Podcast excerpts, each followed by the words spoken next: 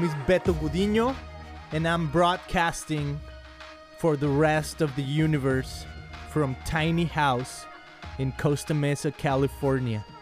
Welcome to Christian Podcast, the last radio on earth. If you're listening, then you're still on this planet. And I have a conversation this week that I had with one of the last persons on this planet named Eric Wayman. Now, Eric Wayman, I've known him for a few weeks only. And we did because this whole COVID 19 started here in California. So a group of pastors came together and they wanted to do a little video where they could show some hope and share some hope with listeners.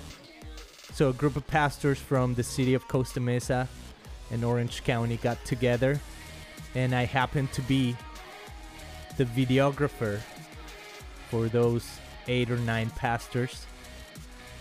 So that's kind of how I met Eric Wayman. He's a pastor in Costa Mesa in a little church called Lighthouse Church. And he's phenomenal. I was recording his message. You can go to christianpodcast.com and look for the COVID perspective. And you can check out the videos that we produced. And you can check out his perspective on this whole pandemic and his video. It's actually on scarcity versus abundance. So check it out. And today we have a conversation with Eric that might bring you a little bit of hope wherever you're at wherever in the world that you're listening.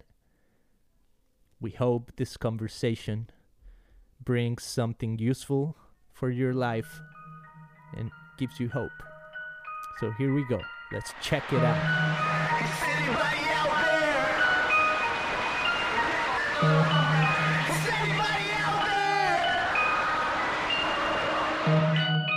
All right.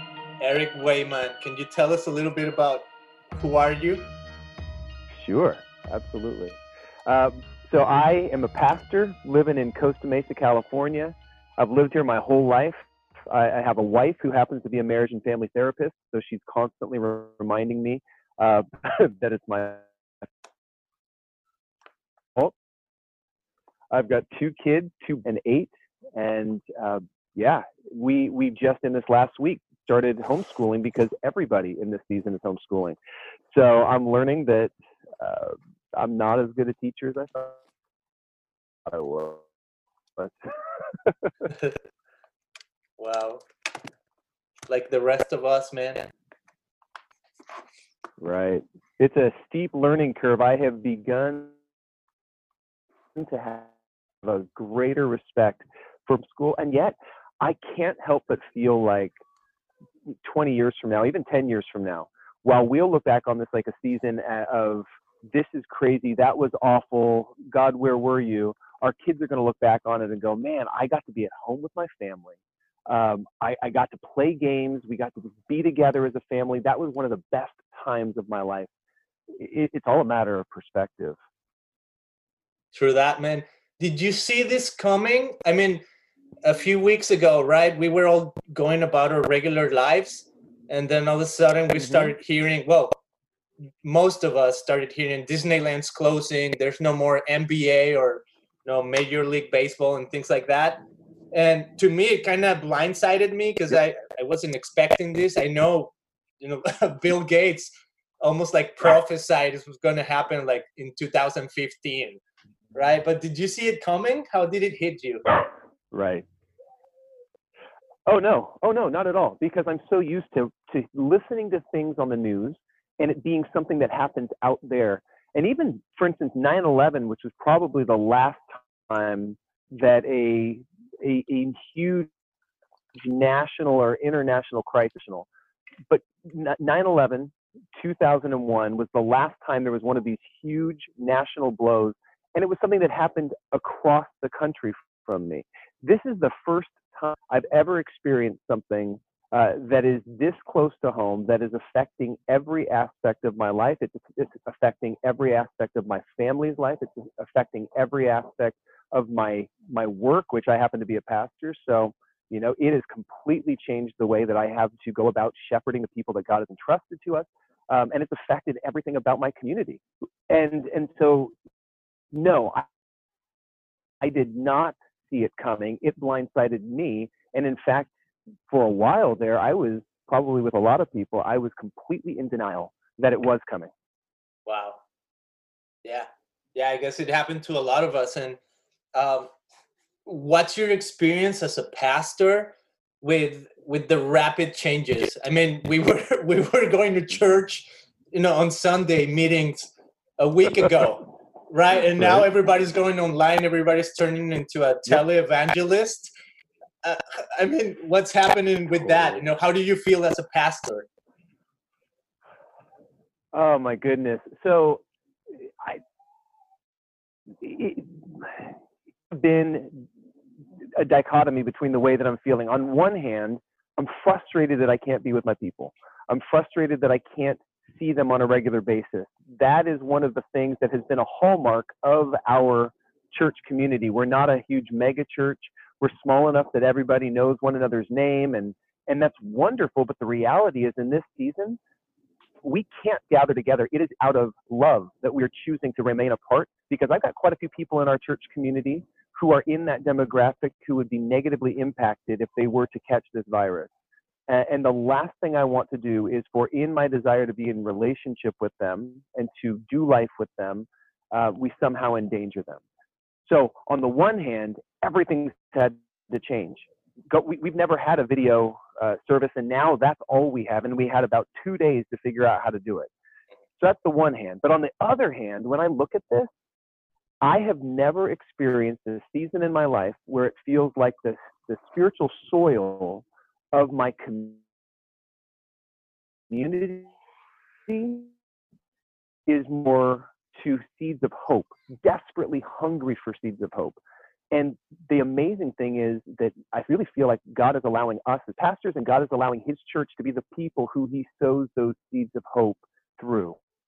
Okay. And so, man, the way that I pastor my church, the way that I am a member of my community, the way that I partner with uh, my partner pastors in the city is, is radically changed. And I would suggest it's probably for the better. Wow.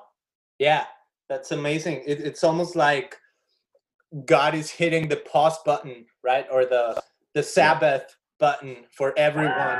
totally. like literally, be still and know that I am God. No, I, I meant it when I be still, where it, it begins, the Lord is my shepherd, I shall not be in want. He makes me lie down in green pastures. He leads me beside still waters. He restores my soul. And then he goes on to say, talk about how though I walk through the valley of the shadow of death, and I, I suspect that most people right now feel like they're in the middle of a dark, dark valley that's shrouded in the shadow of death. Right? We're reminded every day that the the death counts uh, are, are are rising, kind of in a huge manner. And so we re- really feel like we're walking through the valley of the shadow of death in the midst of it working both parents working uh, to provide for their family while their kids are you know either in childcare or are doing their own thing. Suddenly these families are reunited together and they they're forced to be still yeah. middle of the valley of the shadow of death. Um, and it's there are positive in the midst of the real uh, struggle of the season. I was uh, this morning. I was with my kids on the table, uh, having breakfast, and I think it was mm-hmm. like the first time I have a four-year-old girl, you know, a ten-year-old, and an eight-year-old. Yeah. It's like the first time I yeah. reach out my hands to pray together, and they all linked hands with you know, like, yeah, let's mm-hmm. do this. You know, versus other times like, do we have to wow. do this? Right. And now even my four year old, you know, she right. stretch out her hand and okay, let's pray together. Um, Yep. So for sure, I mean, it's a different Yeah. season. It's bringing us together. It's bringing families together. Uh, what is? I mean, we are not. I don't know. It- it blindsided us, so I don't know that we have any information about what's coming. But what is your forecast with the COVID and and and you know the next few months? hmm Well, I think that the idea that this is going to be short-lived, that it'll be a two-week blip, um, is not realistic. In fact, I mean, at this point, as you and I are talking, we have not yet had a reported infection in Costa Mesa yet. But my guess is that is simply, uh, you know, it's coming. It's an inevitability, and when that happens, it's going to re-hit the the pause button, and we're going to get at least, at minimum, another two weeks of be at home, shelter in place, you know, flatten the curve, and all of that stuff. Um, so that's one.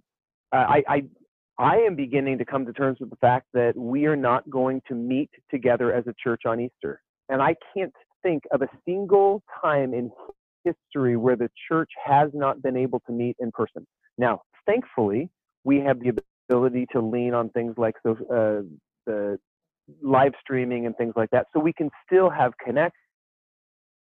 We can still do a service, but we won't be together, and so that changes um, a lot of stuff. My guess is that uh, it has completely changed the political landscape in the sense that you know even in this election year, this has become the number one thing, and kind of how things proceed from here is going to shape the next four years. Uh, it's it's kind of radical that it's already punted when the uh, the Olympics is going to happen. I mean, when has there ever been something in history that everybody around the planet is affected by and we're able to be aware of it because in the past i'm sure that there were pandemics but there wasn't a whole lot of communication going on. So all people could be aware of is what's right there in their little slice of the world. And now with the world wide web and with social media and uh, 24/7 news uh, the kind of it's a much smaller community and uh, around the world and we're able to kind of be a part of what's going on in Italy both the ugliness but also the beauty like people singing to one another in the streets and um, you know how other governments are trying to handle things have bearing on on us as well. So it's just it's a unique time. I have a feeling that in the short term this is going to probably be a little bit longer than any of us would like to admit. And in the long term i suspect it's going to change a lot of things about how we do church. Like for instance for myself I don't want to stop doing uh, video streaming of our services because the reality is it has enabled us to co- reconnect with family members from our church that have moved to other parts of the country and they're Wow. able to now continue to participate with us. That's a wonderful thing that I haven't had the so cool. ability to do up till this point. I'm grateful for that. Um, I'm grateful for the way that the church in Costa Mesa, and I say that very seriously when I say the church, because a lot of times we talk about, about um, churches, right? There's some like 55 churches in Costa Mesa that meet in different places and different times throughout the week. But what I have always said, and I'm only repeating what I've heard others say, is that there's only one church in Costa Mesa. Jesus is the head of it.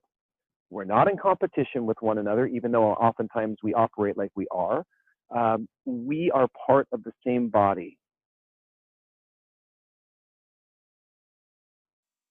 And that has never been more true in the church operate with more unity and intentionality as we are pulling in the same direction against a common enemy. And that enemy is not a government. That enemy is not, you know, that, that, that enemy is this sickness,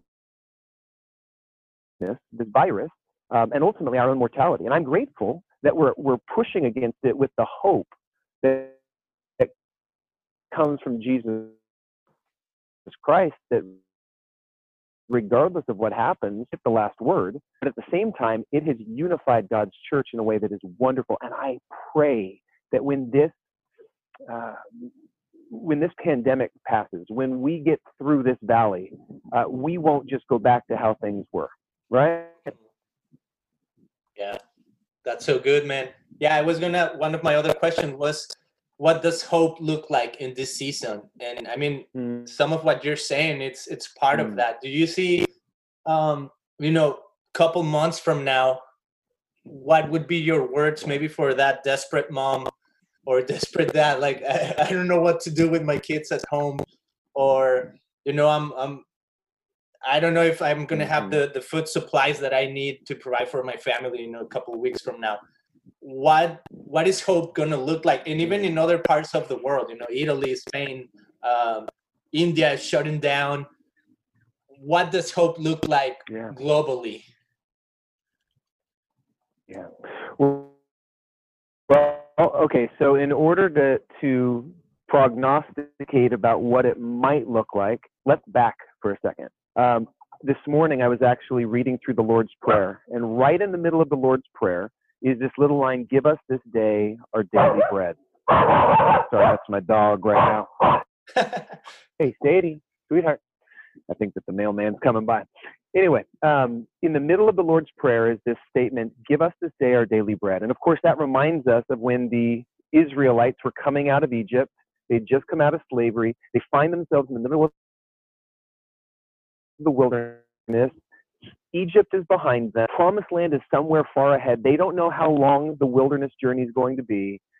Um, and in the midst of that, they start grumbling because all they can think about is their hungry bellies. They don't, it doesn't matter that God has released them from slavery using these 10 plagues that have basically kind of revealed that the gods of Egypt have no power whatsoever and that the God of Israel is powerful. It doesn't matter that God, as part of the Red Sea, led them through on dry ground and then decimated the most powerful um, army on the planet at that time without them ever lifting a hand. None of that matters. All that matters to them in that moment is that they're hungry. And so they start grumbling and they start romanticizing about what life in slavery had been like. Oh, when we were back there, we sat around pots of meat and we could eat our fill.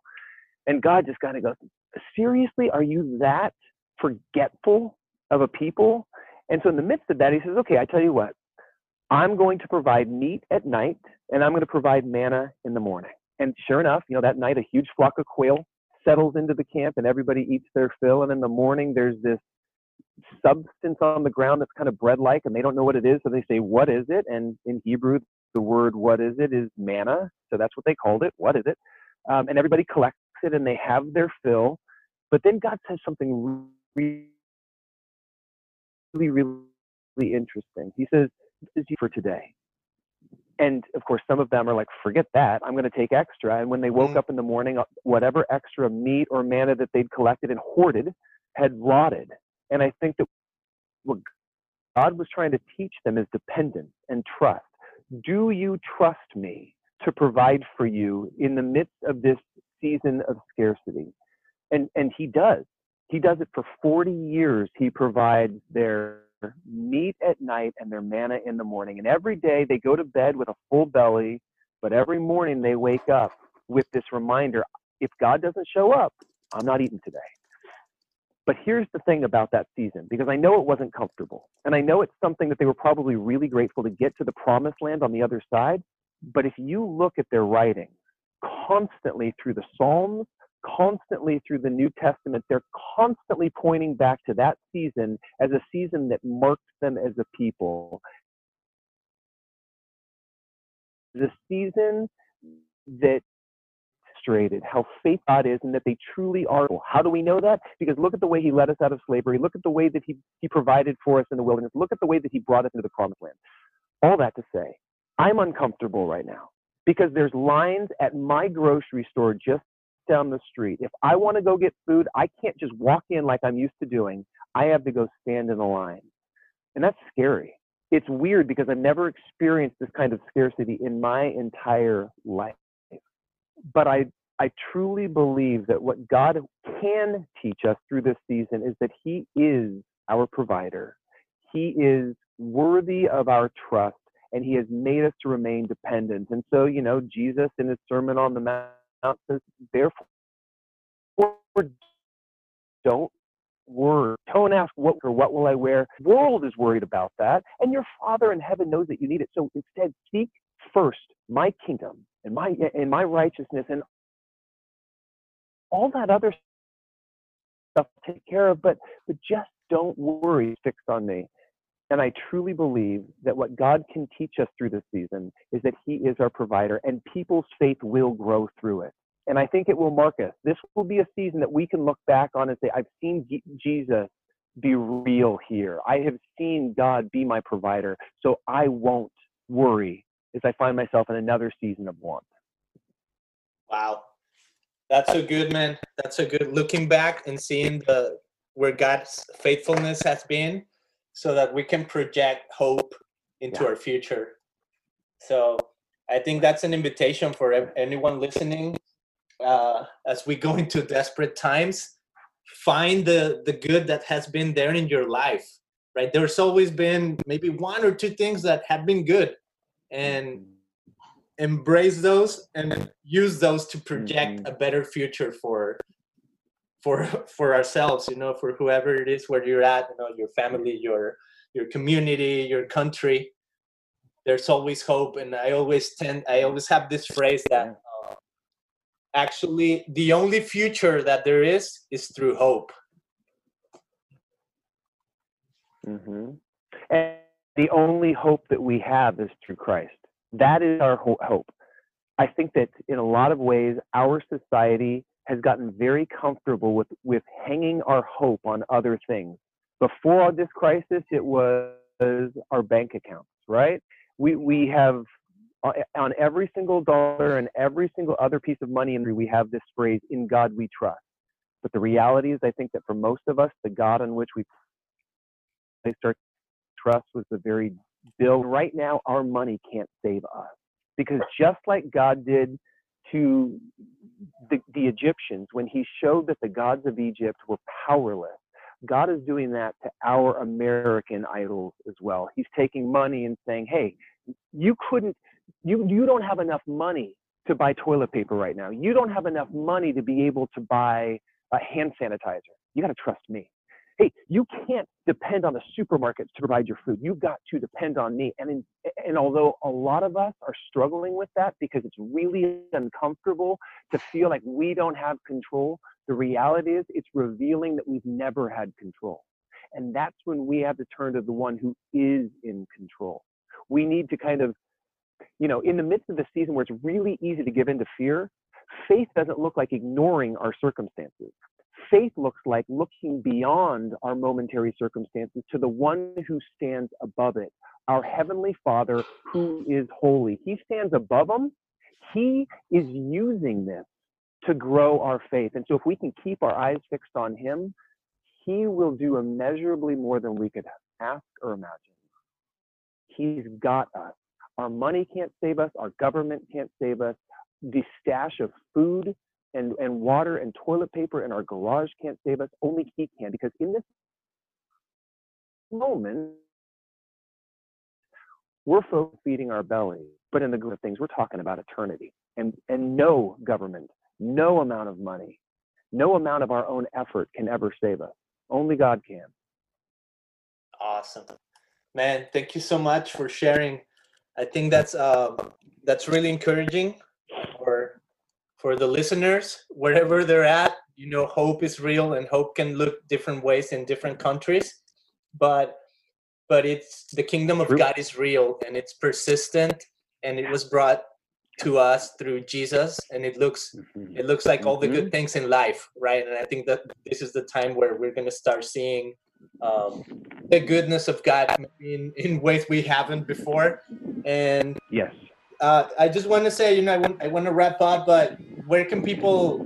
I know, like you've been blogging a little bit and stuff. Where can people go find you and maybe you know, stay connected and and read more about who you are and maybe find some some hope and resources? Yeah, so I have a blog. It's called A Perspective from the Path. I'm not sure if that's how you find it on Blogspot. That's a, I'll send you the link and maybe you can put it down below and people can find it. I'm new to this whole thing. In fact, it had been two years since the last time I blogged, but you know, we're, we're learning new ways uh, to communicate, um, which I guess is a positive. Uh, I'm also the lead pastor at Lighthouse Community Church, and so you can, you know, stream our, our services or kind of look at past services uh, at lighthousecommunity.com. And then my email address is eric, E-R-I-C, at lighthousecommunity.com. And I will welcome ready to, to shoot emails or Awesome, man. Well, this has been a, a, really hopeful and helpful conversation. Thank you so much, man, for giving us some of your time and offering it to the world. And you know, I, I pray that. Absolutely. I am honored to be able to do this. Awesome, man. And now I guess all of us need to get back to our our new chores and being with kids and all of that. So I let you go, man, but really, really appreciate you being here. Absolutely. That's your time, man. God bless you. Thanks, Beto. You too. Take care. All right, bro.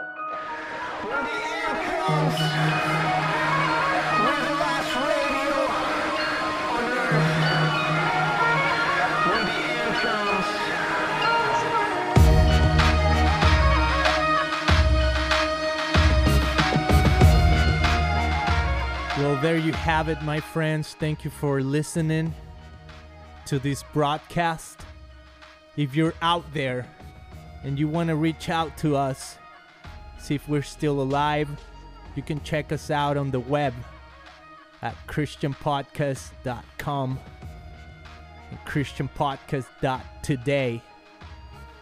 Send us a message, send us your comments wherever you're at in the world. We hope that you still find hope and a reason to live and push through. My name is Beto Gudino. I'm originally from Guadalajara, Jalisco, Mexico, and this transmission is being broadcasted from a little tiny house in Costa Mesa, California.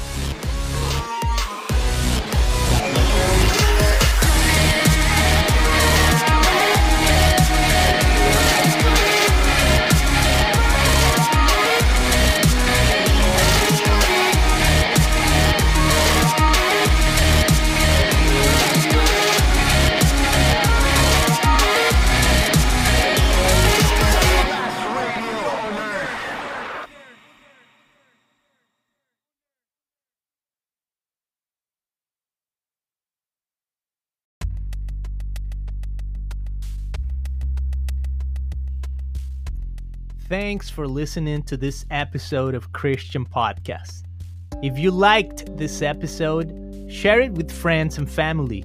Make sure you subscribe and leave a positive review wherever you can.